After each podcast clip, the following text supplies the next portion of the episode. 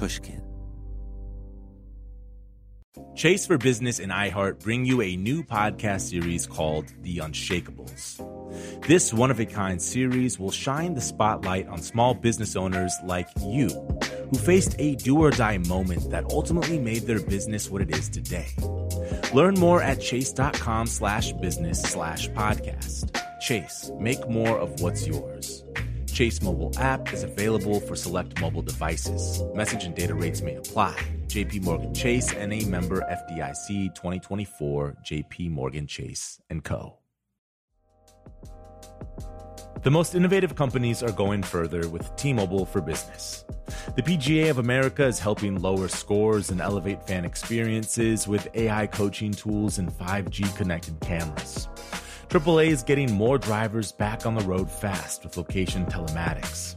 And the Las Vegas Grand Prix is powering race day operations with 5G connectivity, giving fans an experience at the speed they deserve. This is accelerating innovation with T-Mobile for Business. Take your business further at t-mobile.com/now. You know you've got a comeback in you. When you take the next step, you're going to make it count for your career, for your family, for your life. You can earn a degree you're proud of with Purdue Global. Purdue Global is backed by Purdue University, one of the nation's most respected and innovative public universities. This is your chance. This is your opportunity. This is your comeback. Purdue Global, Purdue's online university for working adults. Start your comeback today at purdueglobal.edu. Once upon a time, I was depressed, so I decided to become a philosopher. I was in my early 20s, and what I really wanted to be was a novelist. I'd spent a couple of years very broke in London, doing various gig economy jobs and lugging my record collection in and out of a series of shared houses. During this time, I'd written 100,000 words of cutting edge experimental fiction, which no one wanted to publish or even read. I needed something radical to happen. I needed a future. My solution was to enroll in a master's program at Warwick University, just outside the English city of Coventry. My plan was well, I don't really remember what my plan was exactly. Read some books, sort out my head.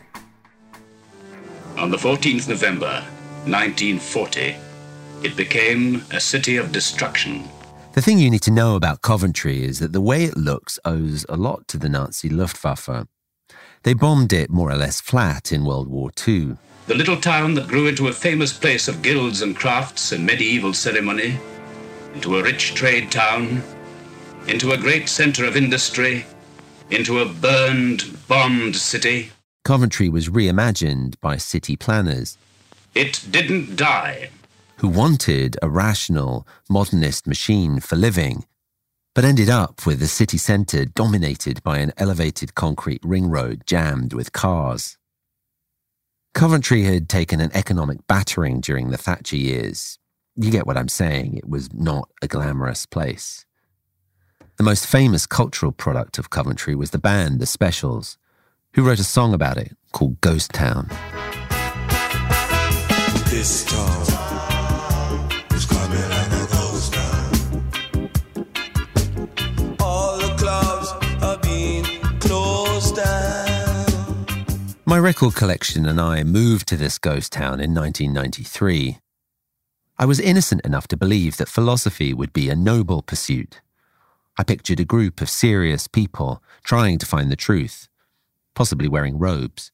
What I found instead was a state of war, and soon I was in the trenches with the rest of them.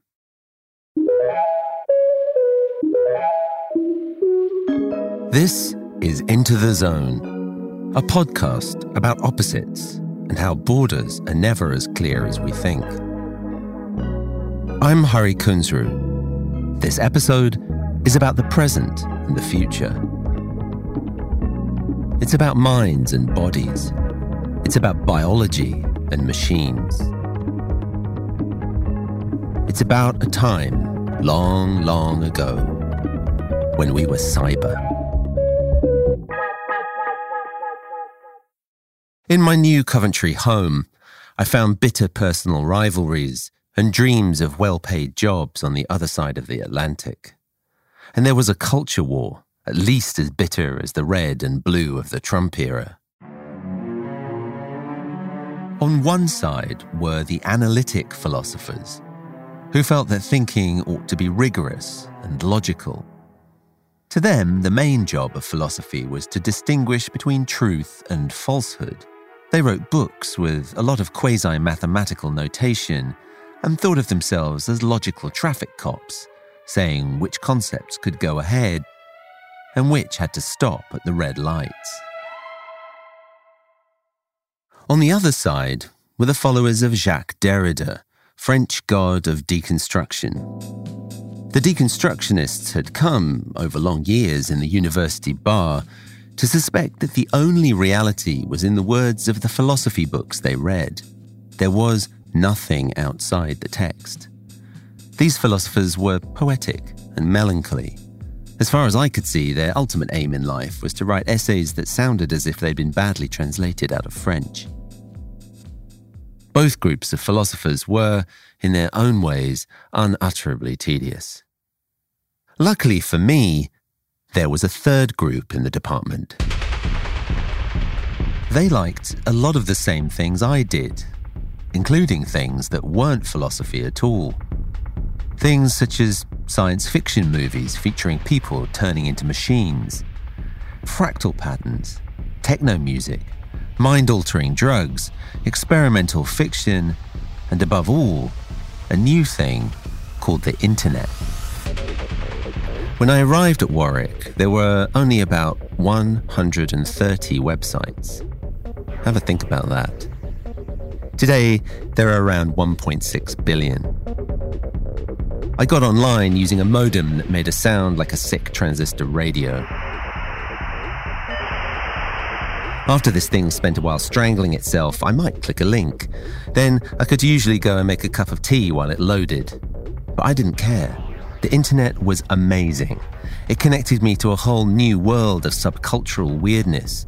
Instantly, I could talk to witches and UFO cultists and make out with people pretending to be unicorns in the text based hot tub of a multi user domain.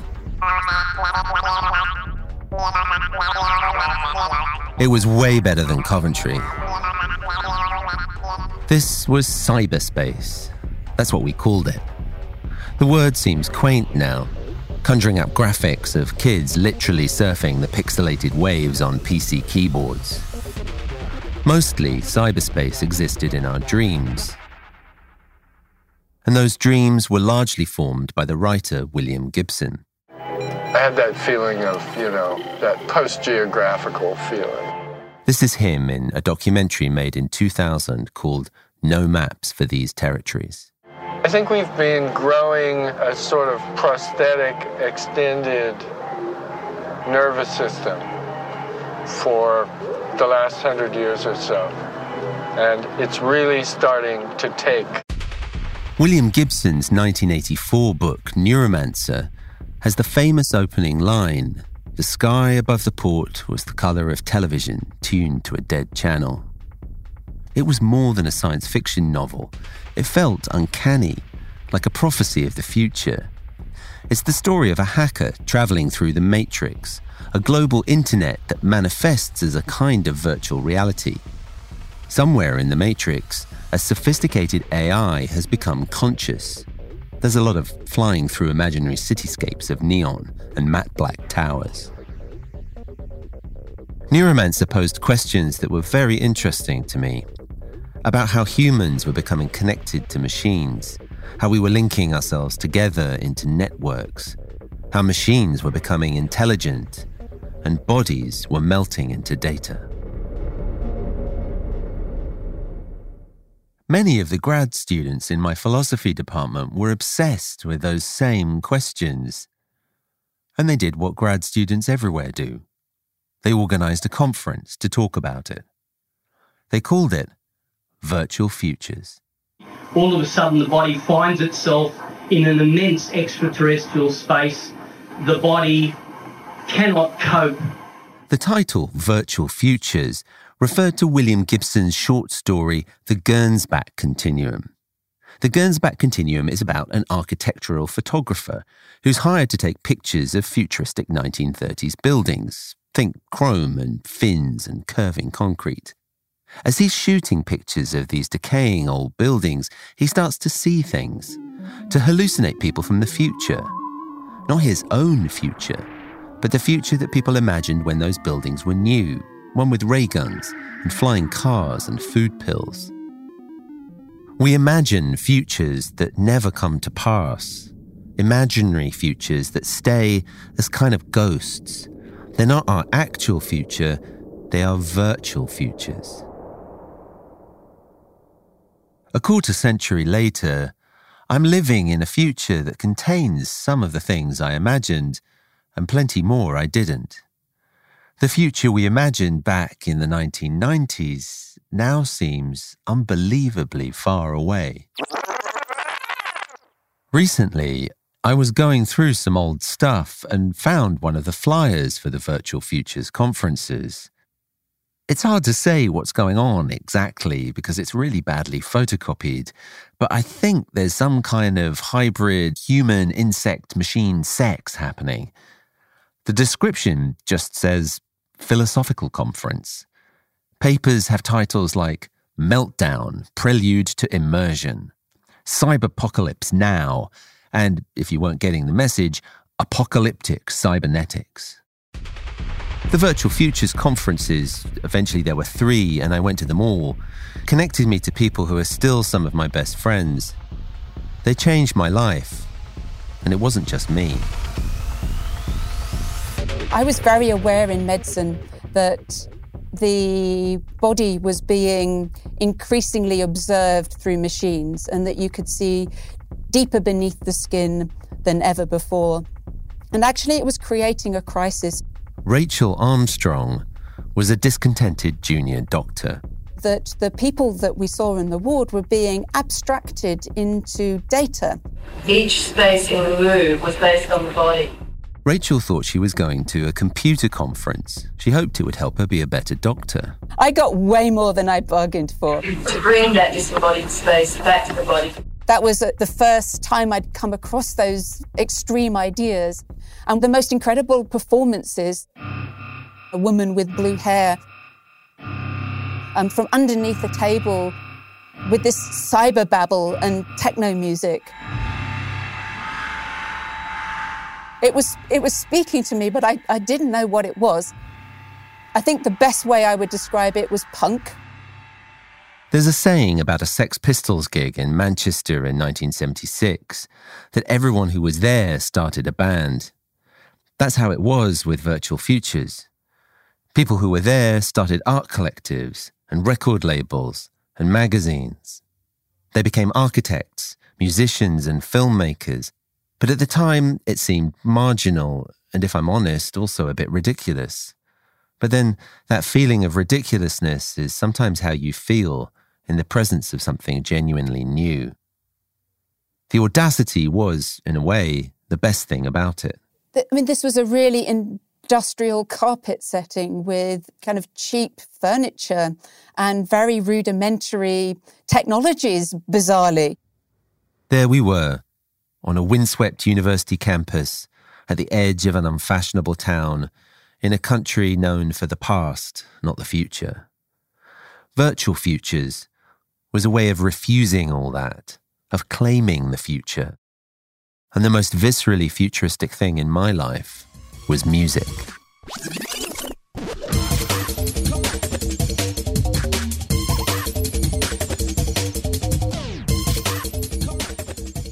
That's Hyper-On Experience, two guys from the county of Suffolk who made underground dance music.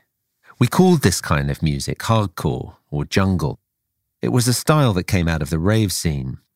It was DIY music made in bedrooms with cheap equipment. You can hear that it's built around drum breaks from old funk records.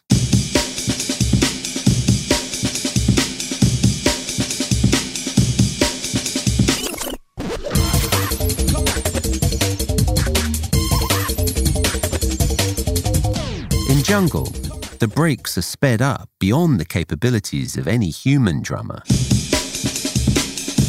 Acceleration was the key to everything. The world seemed to be getting faster, the future rushing towards us. And this music sounded like it was breaking free of human limits.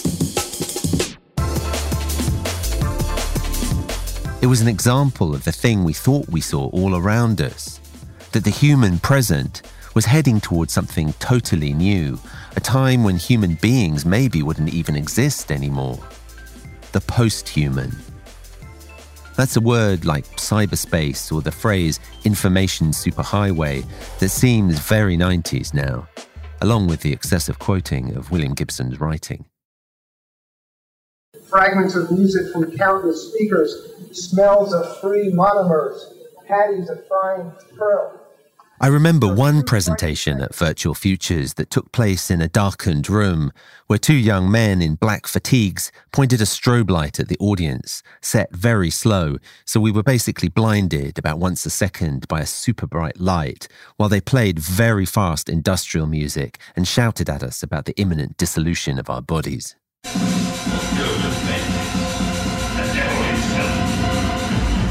The thing that made it hilarious was that we were all sitting down on uncomfortable plastic chairs in a lecture hall.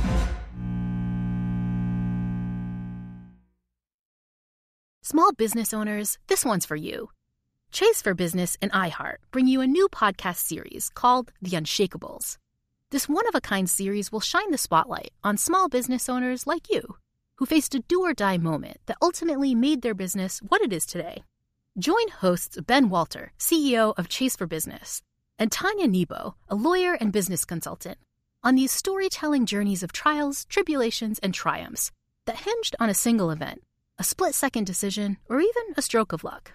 Whether the story is about a warehouse going up in flames or a former partner stealing a whole roster of clients, each episode will showcase the grit, determination, and resourcefulness a small business owner needed to turn a pivotal situation into a springboard for success. Listen to the Unshakables now and learn more at chase.com slash business slash podcast. Chase, make more of what's yours. Chase mobile app is available for select mobile devices. Message and data rates may apply. JP Morgan Chase Bank, NA member FDIC, copyright 2024. JP Morgan Chase & Co. The most innovative companies are going further with T Mobile for Business. The PGA of America is helping lower scores and elevate fan experiences with AI coaching tools and 5G connected cameras. AAA is getting more drivers back on the road fast with location telematics. And the Las Vegas Grand Prix is powering race day operations with 5G connectivity, giving fans an experience at the speed they deserve.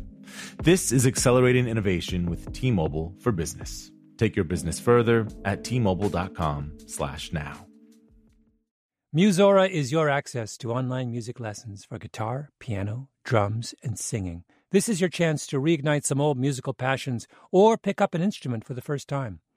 Connect with more than 100 of the world's best teachers and musicians. You'll get seven days totally free to try it out, and then it's just $30 a month, less than a single private lesson.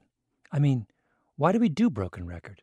Not just because we love hearing from great musicians. We do it because we think that there is something beautiful about the appreciation of music. Don't you think we need more of that in our lives these days? That's the mission of Musora to inspire, educate, and connect musicians. Enjoy unlimited personal support, weekly live streams, student lesson plans. It's like having a personal music teacher, only much, much better. Just go to Musora.com, M U S O R A.com, to start a new musical journey today. Headlining Virtual Futures that first year was a character who looked like he'd stepped out of Neuromancer. He too was dressed all in black black leather jacket, dark glasses, black hair tied in a ponytail. His name was Manuel DeLanda. Manuel is a philosopher, but exactly the kind of philosopher we loved an outsider, a maverick, a philosopher who connects philosophy to loads of other cool stuff in chemistry and history and social theory. Recently, I tracked him down and I got to talk to him at his home in Manhattan. He lives alone in an apartment in a pre war building near Grand Central Station. His place is like him, very focused, kind of monkish. I got my films into the Whitney Biennial and so on. So everything was going just fine until I realized that filmmakers are the proletariat of the art world in New York. And I hated that. Manuel grew up in Mexico. In the late 70s and 80s, he was part of the legendary New York downtown scene. He made Super 8 films that combined street footage with hand drawn special effects and found images from porn and war movies. With his friend Joe Coleman, he staged some abrasive and confrontational performances. For Manuel, going too far wasn't far enough. When the highbrow theoretical publisher Semiotext brought the famous French philosopher Gilles Deleuze to town, they invited Manuel and Joe to perform something radical, in air quotes, something that would feel transgressive. Manuel and Joe decided to visit the seven plagues of Egypt on the audience. And we attacked it with everything we had. I mean, we had a freshly decapitated cow's head and a pig's head. We had live animals of all the different plagues snakes, rats, crickets to stand for locusts, and uh, toads. Joe had his gear for exploding, and uh, it, and it just was just complete chaos. Yeah, exploding. One of Joe Coleman's party tricks was to attach explosive to himself and set them off. If you want, you can find a video on the internet of one of Joe Coleman's performances. It's kind of messed up.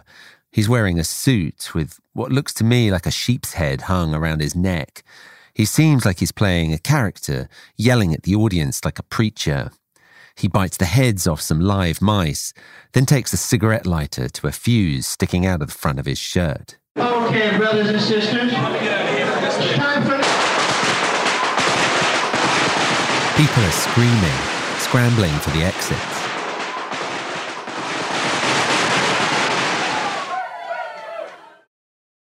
By the time I met Manuel DeLanda at Virtual Futures in 1994, he'd stopped blowing things up with Joe Coleman and started writing books.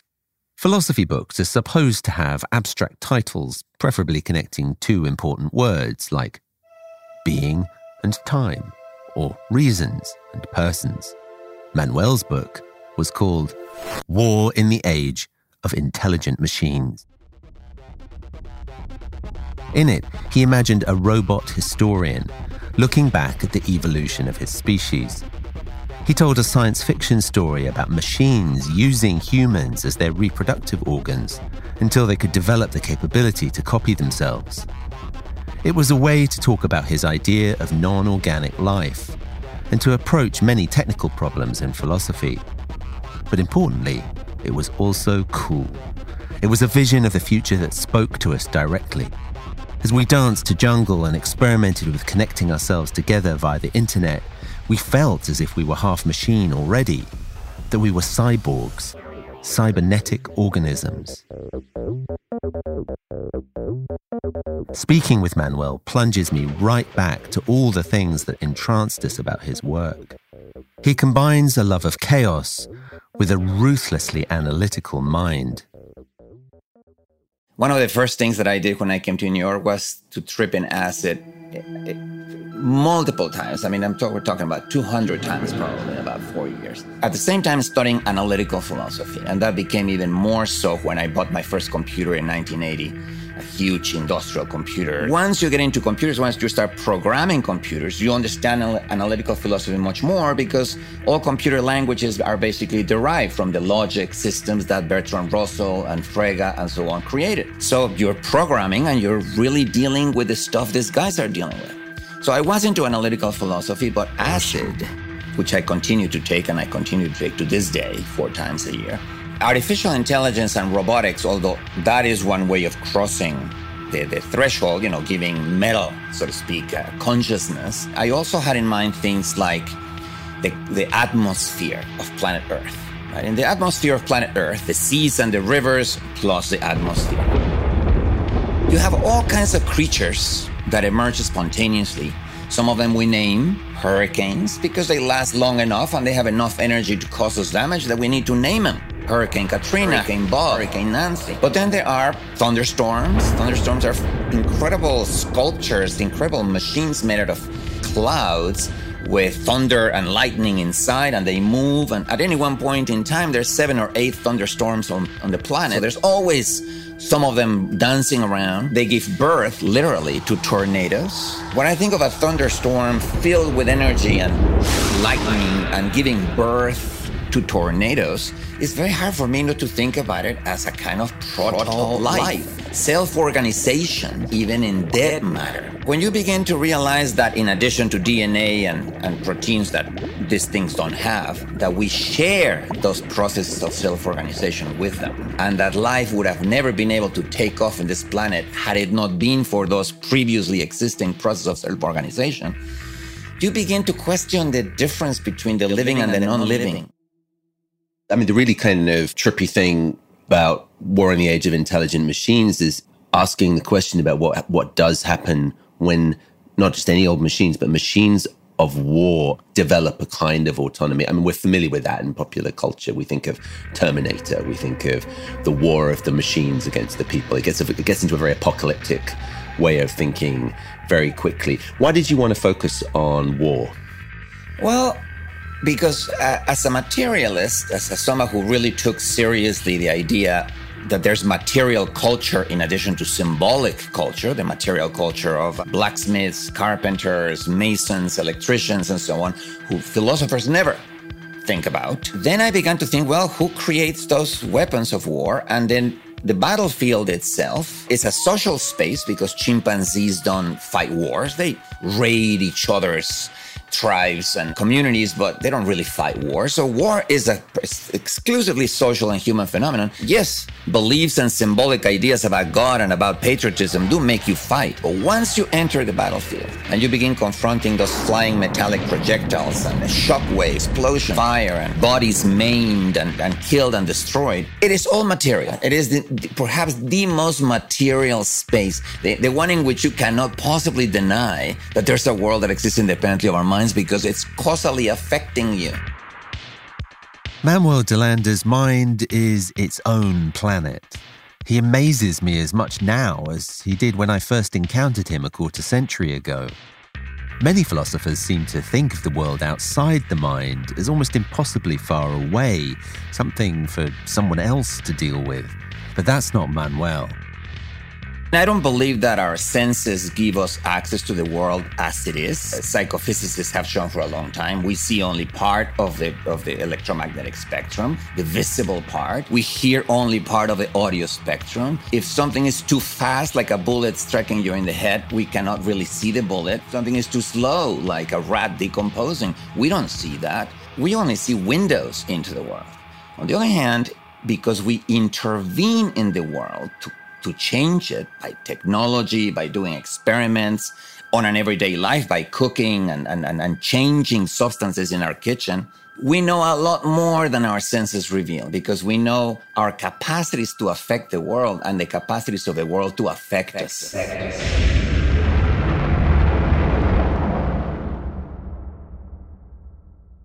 When Manuel DeLanda came to our conference in Warwick, it was his first lecture in Europe and he met his first cyborg, Stelarc. I, right off the, the plane, when I arrived my, my, at my hotel, there was a Stelarc waiting for his room. And so I got to talk to Stelarc right away, uh, which blew my mind. I mean, he, of the, all the post-human ones, he was the only one who was actually doing something about it. Um, my body's connected to a, a, a muscle stimulator system with a touch screen interface you know, attaching bizarre third arms, you know, robotic third arms and swallowing cameras so that they would go all the way to his stomach, uh, doing all kinds of dangerous things in which the materiality of your body was at stake. Stelarc is an Australian artist who started out doing the kind of 70s performance art that involved enduring a lot of pain. He'd have hooks put through his skin and have himself suspended naked in a variety of positions and scenic locations. Later, he became interested in modifying his body with technology. He was up for anything swallowing things, attaching things, implanting them. He was a very cheery fellow. Everyone wanted to buy him drinks. It also reminds me of an interesting uh, story when I first made the film of the inside of the left and right bronchi of the lungs. And I realised that the trachea was a wind tunnel. You know, you breathed air up and down the trachea, and it was a wind tunnel. So I thought at that time we had the oil, you know, the oil crisis, and the concern about energy conservation. And I thought, well, if I could implant a little propeller device in the trachea, and through my regular breathing, I could in fact generate some elect- electricity. Like the rest of us laughing along, Manuel DeLanda admired Stelarc's experiments on himself. But he didn't think much of most of the philosophers he met at Virtual Futures. When I asked him about academics, I triggered one of his trademark epic rants. Think about this 1948 was the beginning of the baby boom, roughly. Let's assume that it lasted 10 years, all the way to 1958. Millions of little babies were produced at the same time. Now, let's assume that you get tenure when you're 30 years old. Let's assume that. So that's 1978. All those thousands or millions of babies got tenure, or many of those got tenure simultaneously in 1978, between 1979 and 1986. A massive amount of human flesh entrenched in universities, right? And between 1970 and 1986 was the peak of the fashion of repeating French philosophy without knowing anything that you know. And so that means that all those fakers and all those bluffers got tenure simply for demographic reasons. And we won't get rid of them until they die because they literally are entrenched in every university that I go to. So I already knew that when I went to Warwick. And so I went there with the spirit of being very forgiving. But I couldn't really keep it up. Eventually, I began exploding. Not literally exploding, I should say. Manuel is speaking metaphorically here. And you probably didn't see that, hopefully because when I explode and start saying nasty things to bluffers and fakers, I, I, I look nasty and I look mean. But nevertheless, I can't help myself. I didn't notice any behind the scenes confrontations between Manuel and this wall of human flesh. No, I was too busy marveling at the most unforgettable performer at the conference. Je voudrais me présenter. Je suis Orlan. Her name was and is Orlan. Et mon nom s'écrit en majuscule parce que je ne veux pas qu'on me fasse rentrer dans la ligne.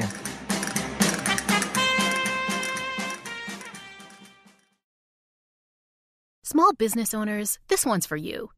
Chase for Business and iHeart bring you a new podcast series called The Unshakables. This one of a kind series will shine the spotlight on small business owners like you who faced a do or die moment that ultimately made their business what it is today.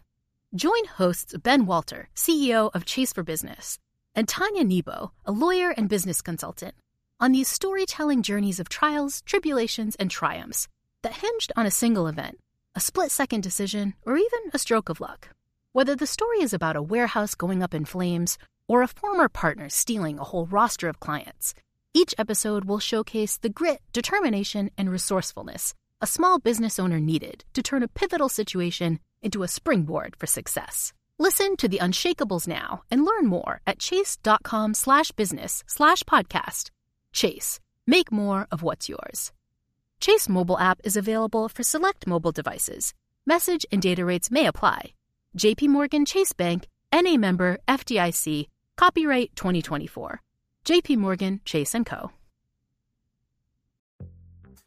The most innovative companies are going further with T Mobile for Business. The PGA of America is helping lower scores and elevate fan experiences with AI coaching tools and 5G connected cameras. AAA is getting more drivers back on the road fast with location telematics.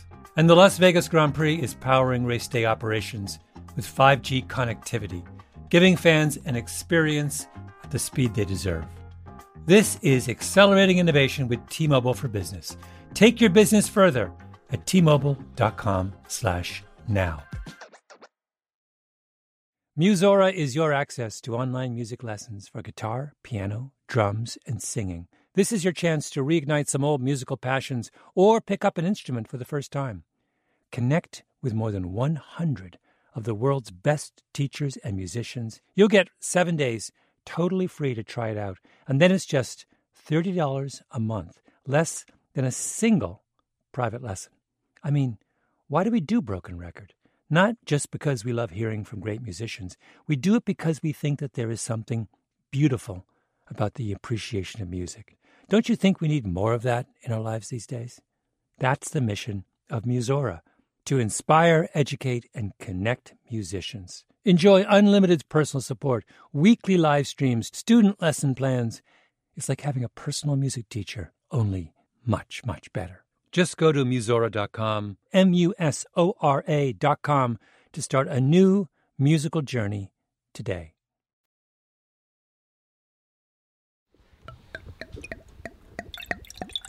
Early 2020. I'm in an artist studio in Paris. It's a light industrial space cluttered with amazing objects, sculptures, light boxes, photographs. Several fashionably dressed assistants are hard at work while the artist herself is on the phone. Orlan is a startling, glamorous figure. A woman in her early 70s with vertical hair, half white and half black, and a pair of architectural glasses. And horns. Not massive devil horns, just tasteful bumps implanted under the skin on either side of her forehead. At Virtual Futures, back in the mid 90s, Orlan gave what was probably the most scandalous presentation of all, the one that people remembered. All I knew about her was that she was a French artist who spelled her name in all caps. Like her one named counterpart, Stelarc, Orlan used her body to make her art. You'll need some context for what comes next. There was a strong feminist strand at Virtual Futures. Um, and I'm particularly concerned with uh, the way that the What are the virtual futures of gender and sexuality? asked one panel. fantasy is reality, and therefore Can patriarchy survive the emergence of cyberspace? you can't have a rape online. Well, obviously, the answer to that one is a resounding yes. There was an element of weird naughtiness to it all. One day at Virtual Futures, I walked into a session on cyber feminism and was surprised to see someone I'd last known as a very serious feminist theorist. Now, here she was, kneeling on stage wearing a silver dress and eight hole Doc Marten boots, submissively tying and untying the ribbons on a pair of ballet shoes on the feet of an Australian artist, giving a speech on patriarchal databanks. a sense of awareness about its own relationship to these movements. None of this, you understand, happened at normal philosophy conferences. And certainly, normal philosophy conferences didn't have Orlan. They'd scheduled Orlan's talk for 10 a.m. on Sunday. A lot of people, myself included, had been up late the night before, stumbling around to ear splittingly loud jungle in the cavernous and depressing Warwick Students' Union. I was not in good shape, and looking around, I saw I wasn't the only one.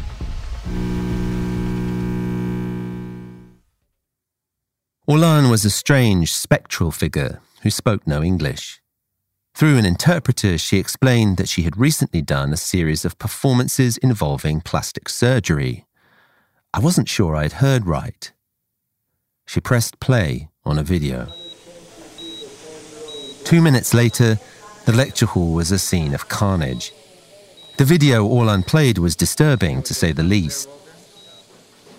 Wearing a black pleated dress, she sits in an operating theatre, her face dotted with purplish marker.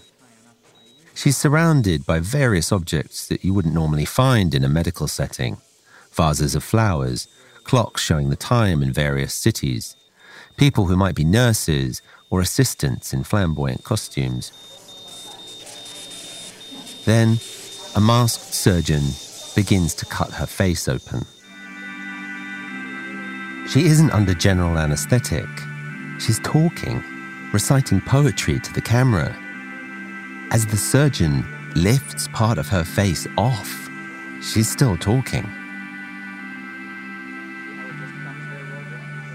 The audience at Warwick quickly fell to pieces. At least one person fainted. Another ran for the door, holding his hands over his mouth to keep from throwing up. Several more walked out.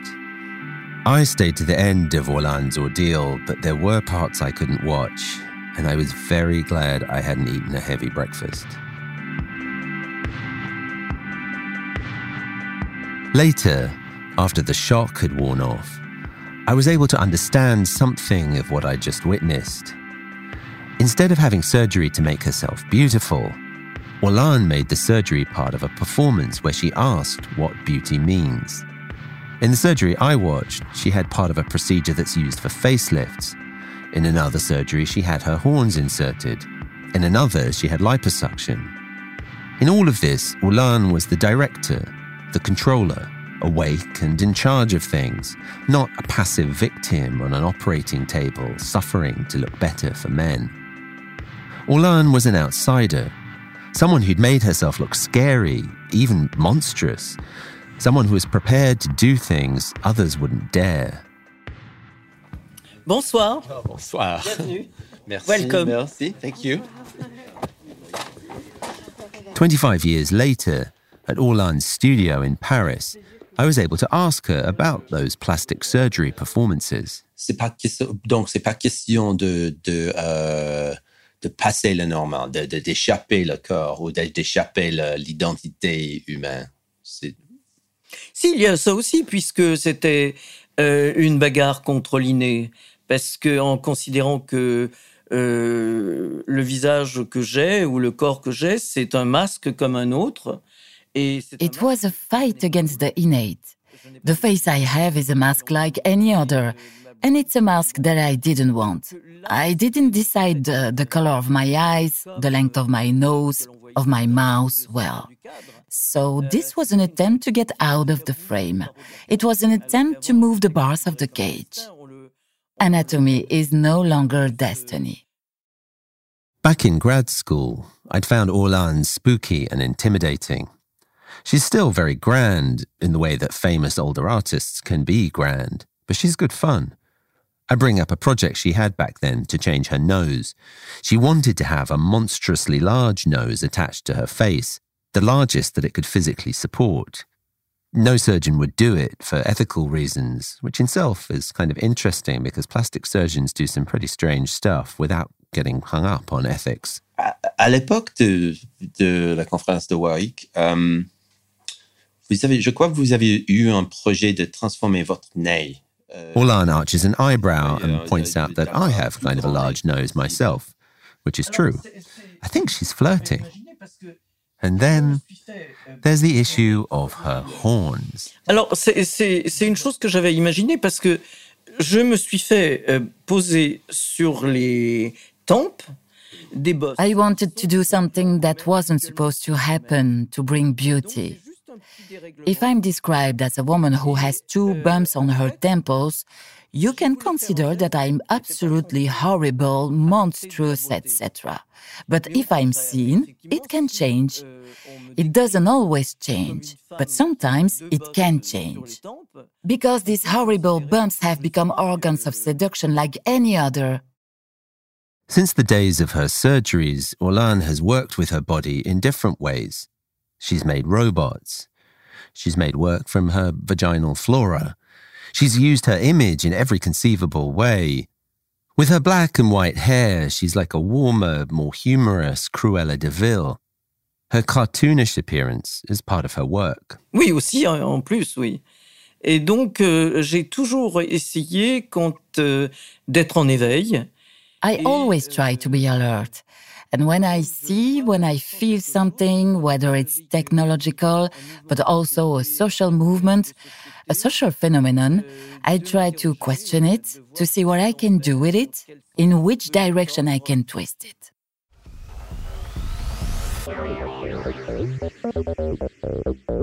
So Orlan's doing well. I've just about recovered. But what happened to the other attendees of Virtual Futures? Like Rachel Armstrong, the young doctor who came to the conference hoping to learn about computers. At Virtual Futures, she had her mind blown. She began thinking in wild, theoretical ways about how organization happens in living systems, how life gets built. And that was where I started my journey. And I came up with something called the Cytoplasmic Manifesto. I was uh, really trying to look at the organizing matrices before DNA apparently took over and look at the enabling conditions in which material organization could be possible. Someone Rachel met at Virtual Futures said that with her interest in the building blocks of life, she ought to come and teach at his architecture school. And that's what she did. Today, she's a professor of experimental architecture at the University of Newcastle. So I, I, think the notion of future is still up for grabs, and I think that the virtual futures, um, you know, kind of made us think about the pieces that we'd been presented with. As for the pieces of my future, I got my degree and I went back to London, my head full of ideas about art and technology and politics. I became part of an editorial collective, making a magazine and putting on events, and started getting paid writing gigs. For several years, I supported myself by writing journalism, mostly about technology and music. But all the time, I was writing fiction, publishing stories wherever I could. Eventually, I sold a novel and was on the road towards the ultimate goal of having my own podcast. The future in 2020 has changed. It's not the future of infinite invention that we imagined in the 1990s. Manuel DeLanda is still single mindedly ploughing the philosophical furrow he began all those years ago. Orlan is more Orlan than ever. At Orlan's studio, a distinguished visitor has arrived, one of the members of France's Académie des Beaux-Arts. Orlan is being considered for membership, a huge honor. The Academy has only 63 seats. Someone usually has to die before a new member can be admitted. It represents the cultural establishment of France. Orlan, the outsider, is on the verge of becoming the ultimate insider. Pourquoi Parce qu'il n'est pas excellent, mais j'ai fait l'affiche, euh, j'ai fait le. Ça s'appelle L'élan d'Orlan. Other people from the Virtual Futures days are making art, writing books. I could have made another five episodes just about their work. But in 2020, one thing unites us. We're all still imagining futures that may never come to pass, at least not exactly in the way we think. But still, we imagine them. Still, we dream.